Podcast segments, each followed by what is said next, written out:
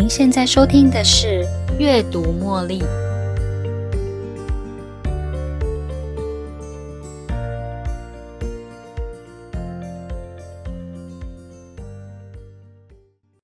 欢迎收听今天的《阅读茉莉》。不知道你是不是曾经有过以下的想法？你曾经不太喜欢朋友突然间的来敲门串门子，或是你在聚会上。你超级想要早点离开。你也曾经不喜欢在拥挤的地方，像是在大卖场或是游乐园。如果待在这些地方太久，你会很希望能够早点离开。你希望自己可以一个人，你也可以一个人独处很久。你也曾经尝试过跟别人在一起，但是。在一起的时间却不到两个钟头，你就觉得好累。以上这些情形会不会让你觉得你自己是一个内向的人呢？我们再来看看下面其他的特征。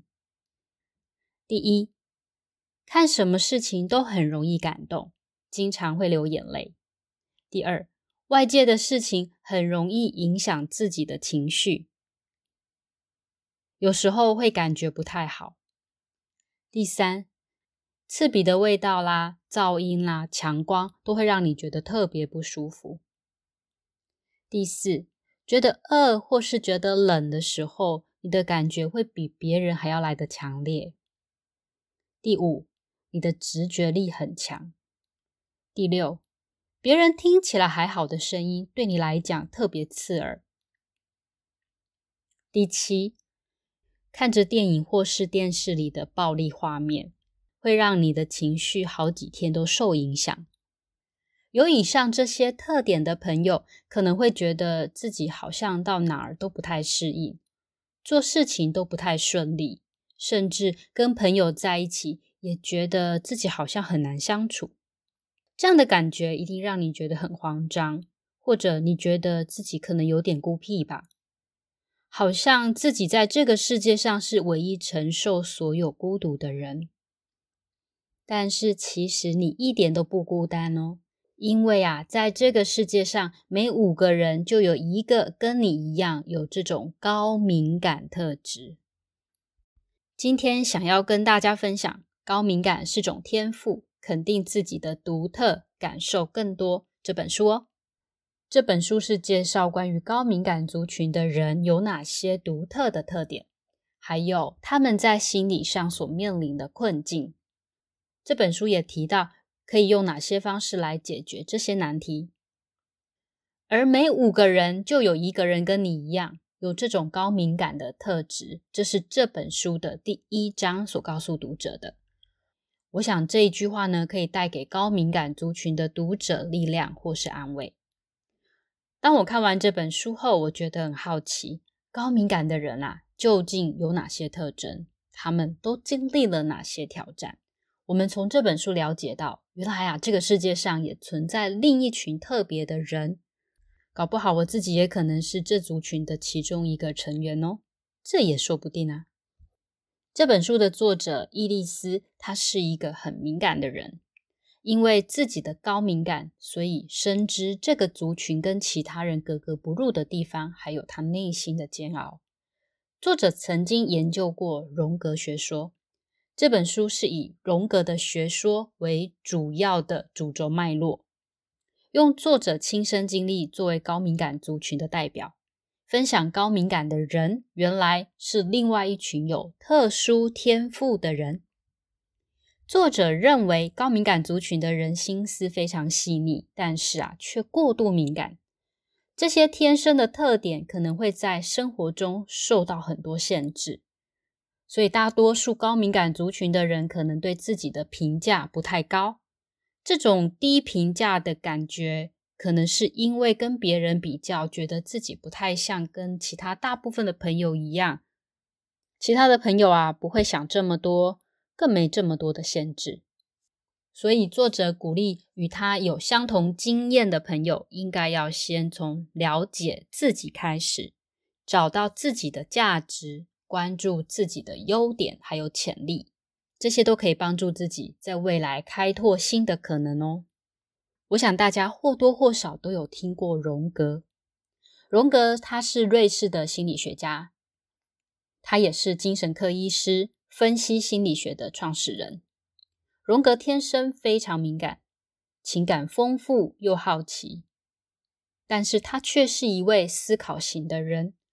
从小跟母亲的关系并没有很好，有人说正是因为如此，他的安全感非常低落。所以，荣格的高敏感特质在某些人的眼里可能像是个缺陷吧。但是这本书的作者却认为，这种特殊的特质其实是上天送给你最特别的礼物哦。我们先来分享高敏感族群有哪些特点。高敏感族群的人容易受到刺激。其实，这些族群的人未必都是内向的哦。也并不是因为他不合群，其实是因为他们的神经系统相对的比较细腻，能够很敏感的察觉出事物微小的变化，资讯可以直接传达到他们心灵的最深处。这种敏感性让他们拥有丰富的想象力，能够自由的进行各种创作。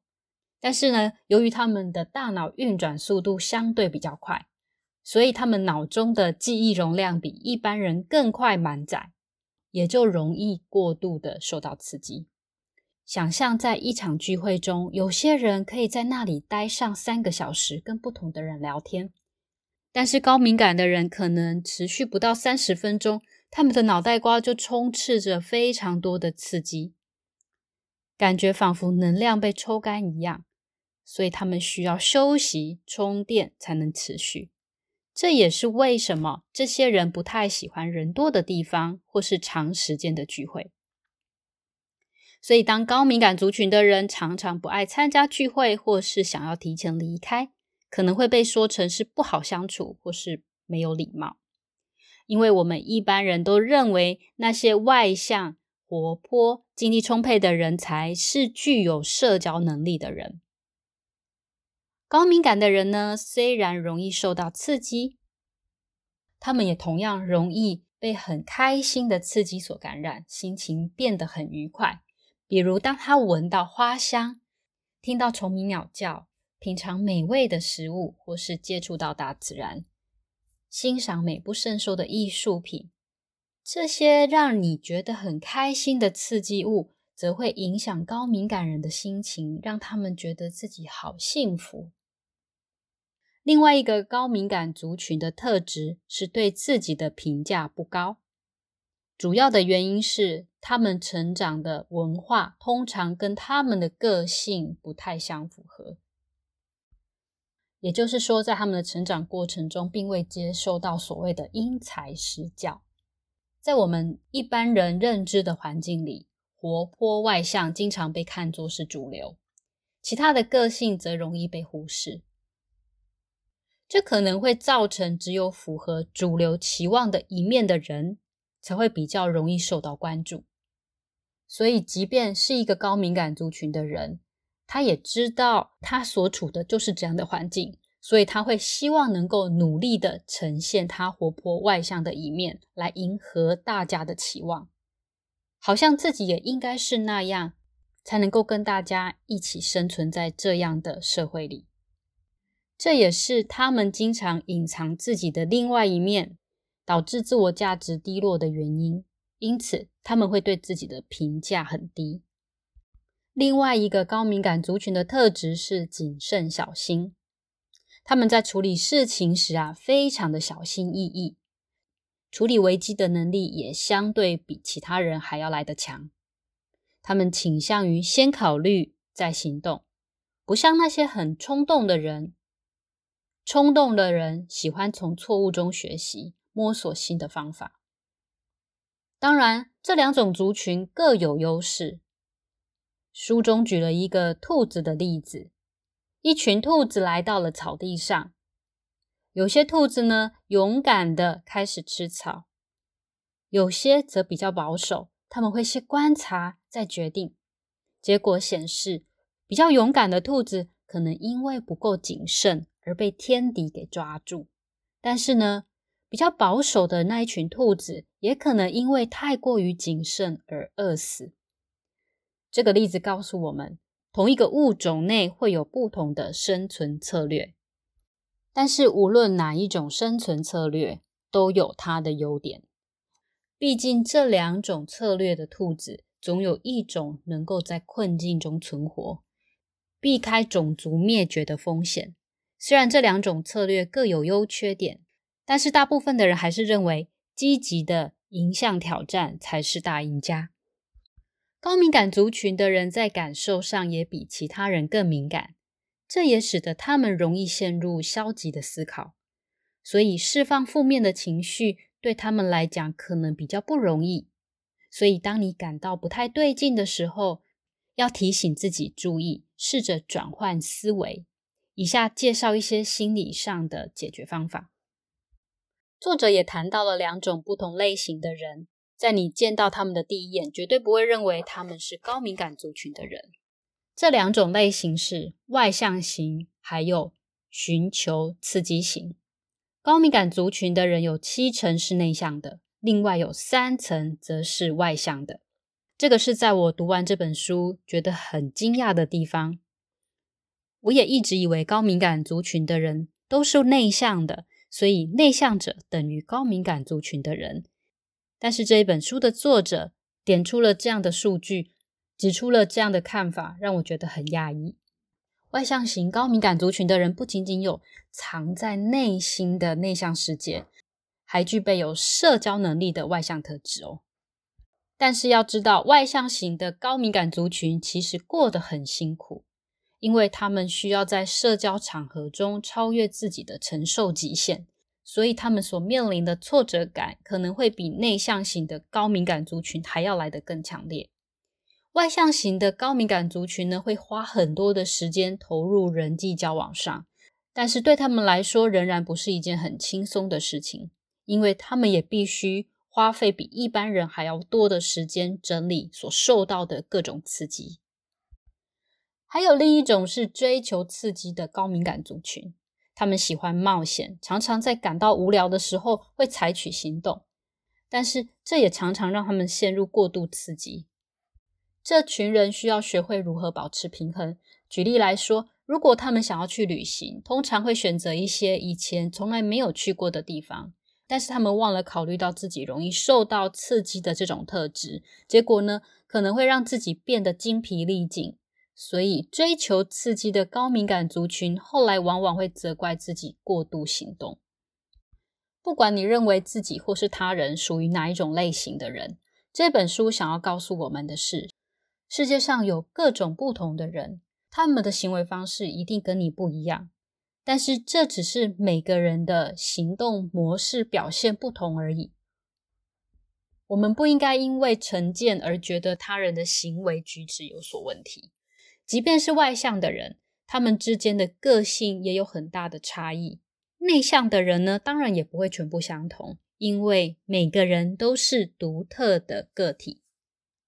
在一项研究指出，跟普通的小猴子相比。容易对刺激表现比较大反应的小猴子，也就是我们所谓的天生高敏感族群的小猴子，如果是被情绪不太稳定的猴妈妈所养育，长大之后呢，通常会有很多问题，可能是表现在情绪或是行为的特征上。相反的，如果这一只所谓的高敏感的小猴子是由性格比较稳定的猴妈妈来照顾养育。小猴子长大之后，有可能在猴群之中成为领袖。以上这项研究的结论告诉我们，高敏感的特质或许是天生的，但是周遭的环境还有后天的成长经验，才是让这种特质变成优点或缺点的主要关键。不过话又说回来，不论童年的时候你是如何被带大的，现在的你早就已经是成年人了。你一定有比一个小孩子还要大的能力，决定自己想要长成什么样子。高敏感特质是天生的，受到的许多限制虽然也是一个不争的事实。不过，作者相信一个成熟的大人还是能够发扬光大这个独特的特质，让它成为你的优点，而不是成为你进入社会化的羁绊。接下来是高敏感族群的朋友在心理上所面临的困境，还有可以用哪些方式来解决这些难题呢？第一，解除忧虑魔咒。这个族群的人大部分容易变得紧张，还有担忧。然后开始让自己沉浸在这种很消极、负面的思考里。所以，当你感到伤心或是心情低落的时候，真正需要的不是去睡觉，而是去执行一些行动，给自己设定一点小小的目标，例如起床、出门买点东西。如果心情觉得烦躁，可以试着画画、发呆、听音乐、唱歌，这些都很有帮助。第二。控制，学会控制思考，避免意志消沉。大家都知道，你的思考方式绝对会影响你的情绪，情绪则会影响你后面的行为。虽然我们不能直接控制情绪，但是我们可以掌握如何控制我们的思想，把注意力放在选择正确的想法上。拿这本书的例子来说，当你跟别人打招呼。但是他并没有回应，你可能会想，哦，他大概不太喜欢我吧。如果开始这样想，你可能开始渐渐觉得不太快乐。不过，如果你可以将这样的想法改成，哦，或许他没有看到我吧，你可能就不会感到特别的不开心。如果你更进一步的想，或许他今天忘了戴眼镜，所以我的视力应该还不错。我看得到他，但是他看不到我。你今天的心情还有快乐的程度，可能会因此而升华到另外一个美好的境界哦。第三，别让外界刺激过度影响你的感官。